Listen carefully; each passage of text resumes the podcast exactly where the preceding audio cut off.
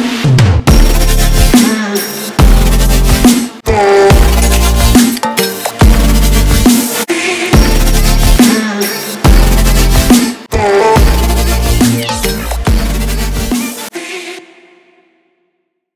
Hey, beautiful people. I'm coming to you guys today to talk about contentment, okay? And contentment is definitely something that God has been speaking to uh, me and my wife about within this season. So I thought it was important that I came to you guys today to talk about contentment. And the scripture that God gave to me about contentment is First Timothy 6 6. It says, Now godliness with contentment is great gain. And what we see here is that Paul told Timothy in the previous verse, verse 5, which I'm about to paraphrase, that those who misinterpret God's word, they often think that godliness is a way to receive material gain. Okay. However, I will tell you this that it is true that godliness is great gain, but only when it's joined together with contentment. And the Greek word for contentment, which is used within this verse, is autarkeia. Okay, I'm gonna say that again. It's autarkeia, and autarkeia is spelled A U T A R K E I A. This means to have self reliance or to be completely self sufficient. Okay, this is a mindset that is completely independent of all outward things. Okay.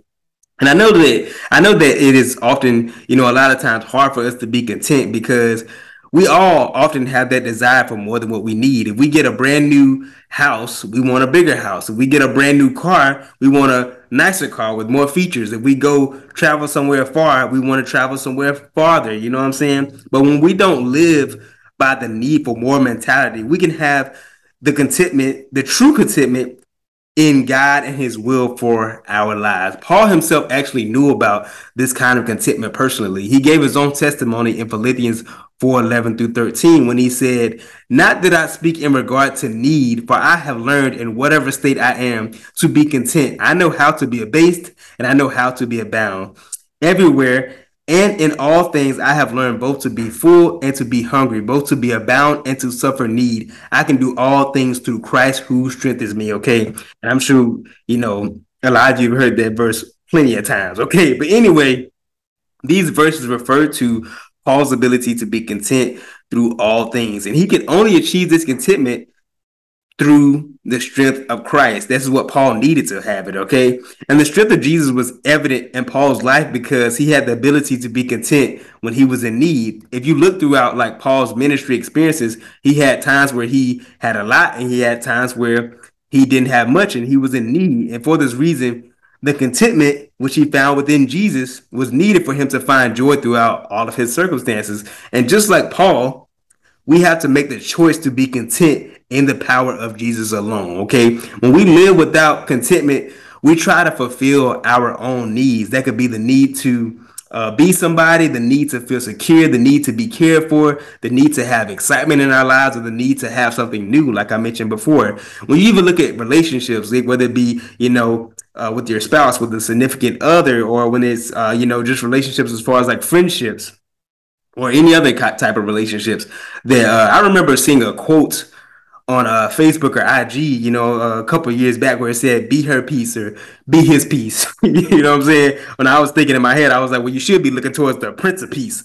Okay, somebody, somebody preach. but anyway, but anyway, this shows uh, us how, like, you know, we often will go to people and try to get them to fill a void or fill a need that we might be looking for. But you know, we can what you can learn from this is that uh Jesus is the only person who can truly feel the depths of our soul. Like human beings can't do that now. God uses people as resources, but they're not the source. So God can use certain people to meet certain needs in our lives. You know what I'm saying? He, you know, maybe moves on their heart, you know what I'm saying, to to help us, you know what I'm saying, in any kind of way, but they're not the actual source. All of our needs can only be met through a true and genuine relationship with the God who made us, you know what I'm saying? And this shows us how contentment and everything that we need, and well, I would say we can find contentment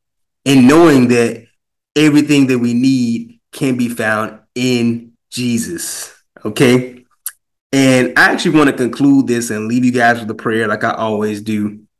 And um, I'm gonna go ahead and start that thing off. All right, Lord God, I ask that you uh, help us and reassure us and let us know that everything that we need can be found within you, Lord God.